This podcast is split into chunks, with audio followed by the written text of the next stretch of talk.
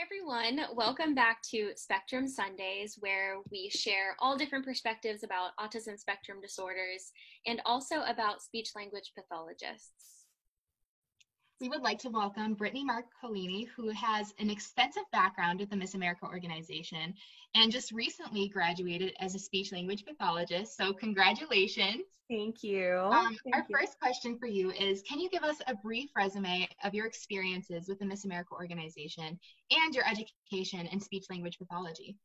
Yeah, um, so just the briefest rundown I could give. Um, I used to be a title holder within the Miss Pennsylvania organization. Um, I then now have flipped to be one of two local directors for the Miss Laurel Highlands Scholarship Organiza- Organization. So that's been wonderful to be able to get that broad spectrum of what the organization is about. It's a really cool thing. Um, when it comes to speech, I, as you said, recently graduated from Cal U. Um, I completed the program as a single mom. Uh, and then I also got a couple of awards while I was there. So for academics, presidential scholar. I also was given for my department for work in clinic and things like of that nature. The uh, Southwestern Pennsylvania Speech Language and Hearing Association Student Honorary Award. Um, so just a couple things that I'm really, really proud of because I worked really hard for them. Um, and now I'm just waiting out uh, to apply for the job that I'm looking for. So that's where I'm at. Well, congratulations. You have you. accomplished so much, and we admire you for really sticking to this path and realizing that this is for you and you're going to do whatever it takes for it to become reality. So, we are very excited to talk to you because of all of the intertwining involvement between Miss America and speech. And it's also Better Hearing and Speech Month. So, we wanted to ask what that means to you. What does better hearing and speech mean to you? I mean, there is a quote that was outside of my, one of my professor's doors, and it's by Daniel Webster. And it says, If all my possessions were taken from me, with one exception, I would choose to keep the power of communication, for by it I will soon regain all the rest. I think that quote in itself really holds a testament to how important communication is. I mean, and as a speech language pathologist, we treat three of the things that are just so essential to the human experience. So you have eating and thinking and communicating. And the fact that we get to help people with those things is just it's truly a blessing and i think you can attest from working in clinic like there's nothing that feels better than helping those people um, so just really understanding how important it is i think even in now when we have social barriers we can just get a small taste of how it feels to have some of that taken away and how important it truly is. So you're absolutely right. Yes. I actually love that quote. That's an amazing quote I've never heard of before. I'll Thank have to go back and listen again and write it down. it's definitely empowering and it really does speak to what we do and how we award people who don't have a voice with a voice or with different ways to share their voice. Right. I love that. Well, so, thanks you said that you recently graduated and added a few letters to your name now. Yeah. so can you describe the process uh, from the beginning to end of becoming an SLP and what it's looked like for you and what are your next steps? Well, originally I I decided I like, wanted to give something different a try. I was I tip I actually graduated um, with a different degree. So I came back as a post baccalaureate student, um, and I just I fell in love, and then I went into the master's program, um, and I decided I was just going to really hit it hard, learn as much as I can, be a sponge, soak in everything, and as I said, I just fell in love with it, um, and now it's just it's just a waiting game. It's hard right now with all the COVID stuff, trying to find the right next step. Uh, but I think one of the things that I'm working on now is research. I think you can always like try and find something to do even when you're limited.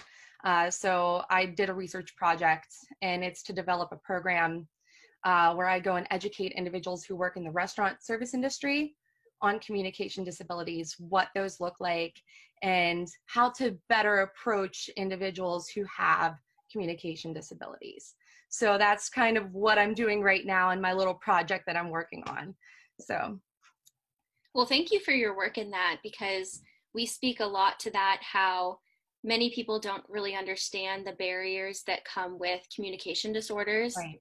So the work that you do simply in the restaurant industry is going to help a ripple effect later on for other people to consider different accommodations, which we can't wait to talk to you more about later on. But I wanted to kind of go back to how many young people have this idea that success is very linear and there's one path to success. And we know that that is not necessarily the case. For me personally, I can speak to that because I did take some time off between my undergrad career and my graduate program. And for a while there, I was like, is this even the right path for me? Is this going to happen for me? And I questioned it a lot because I wasn't on that linear path.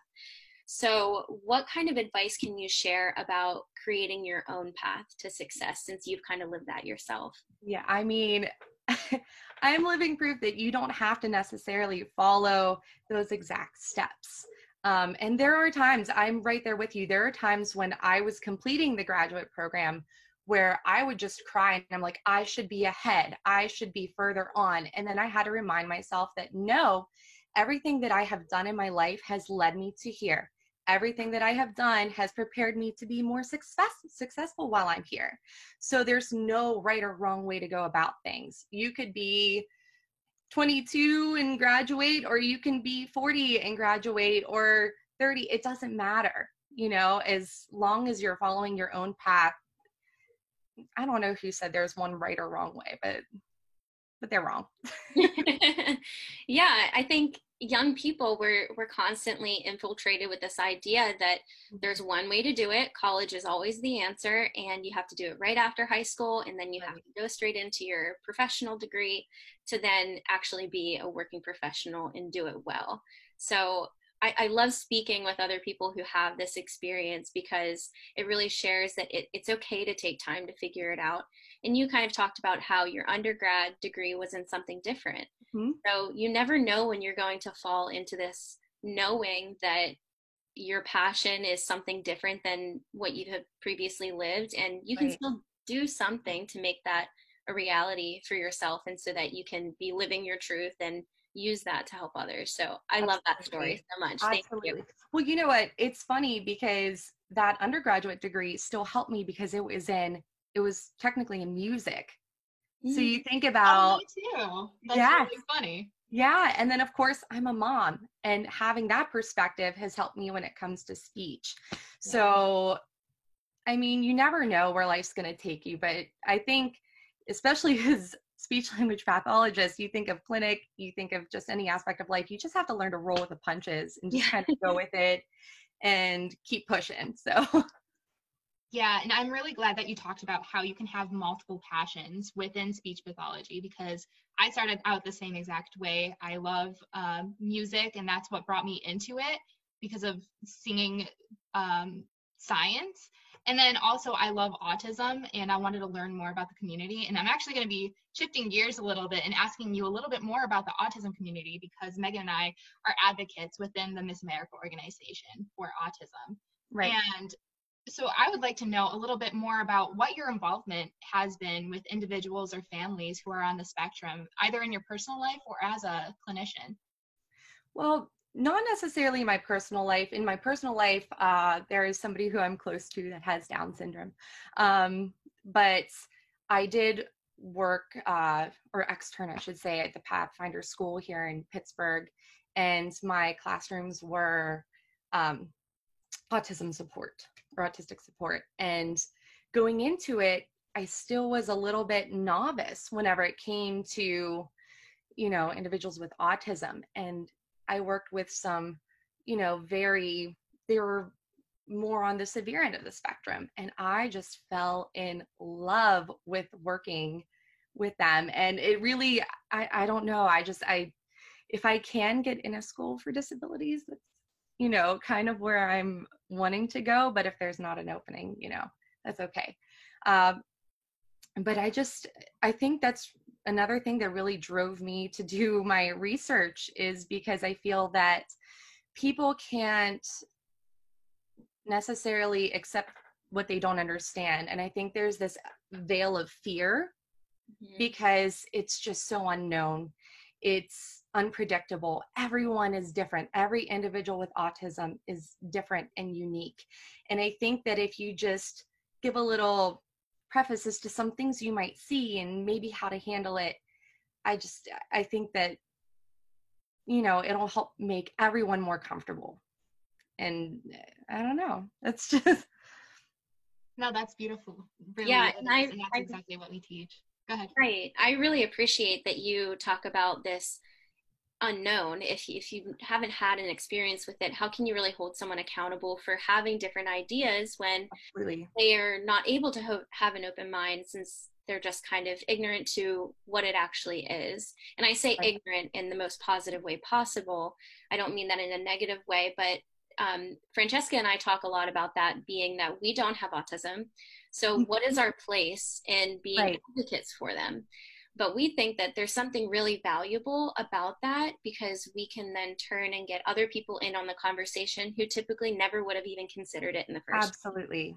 Yeah, absolutely. So. that's that's a perfect statement um, to go along with that. It's whenever you advocate for anything else you don't necessarily have to be a member or you don't necessarily have to experience it but you can help give other people a voice within your own circles and communities and it doesn't mean you're speaking for them. You just you know you can do it in a way where you're not you know overstepping.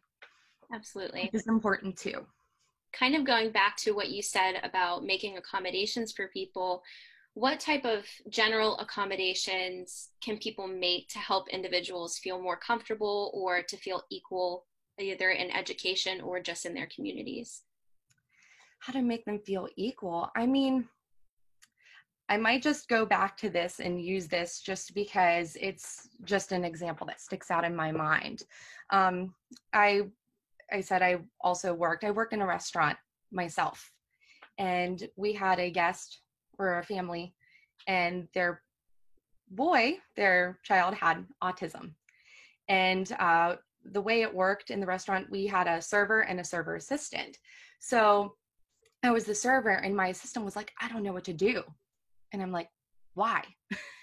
She's like, how do I talk to him? I said, talk to him like you would any other human being, you know? and it's just, it's, it's hard to explain exactly how to, but it's just treating people like humans, you know? It's just looking at them and saying, you know, what do they need? Not just thinking about what you need, but what they need sometimes it's you might be uncomfortable but you have to think like if you're uncomfortable about what's happening what are they going through?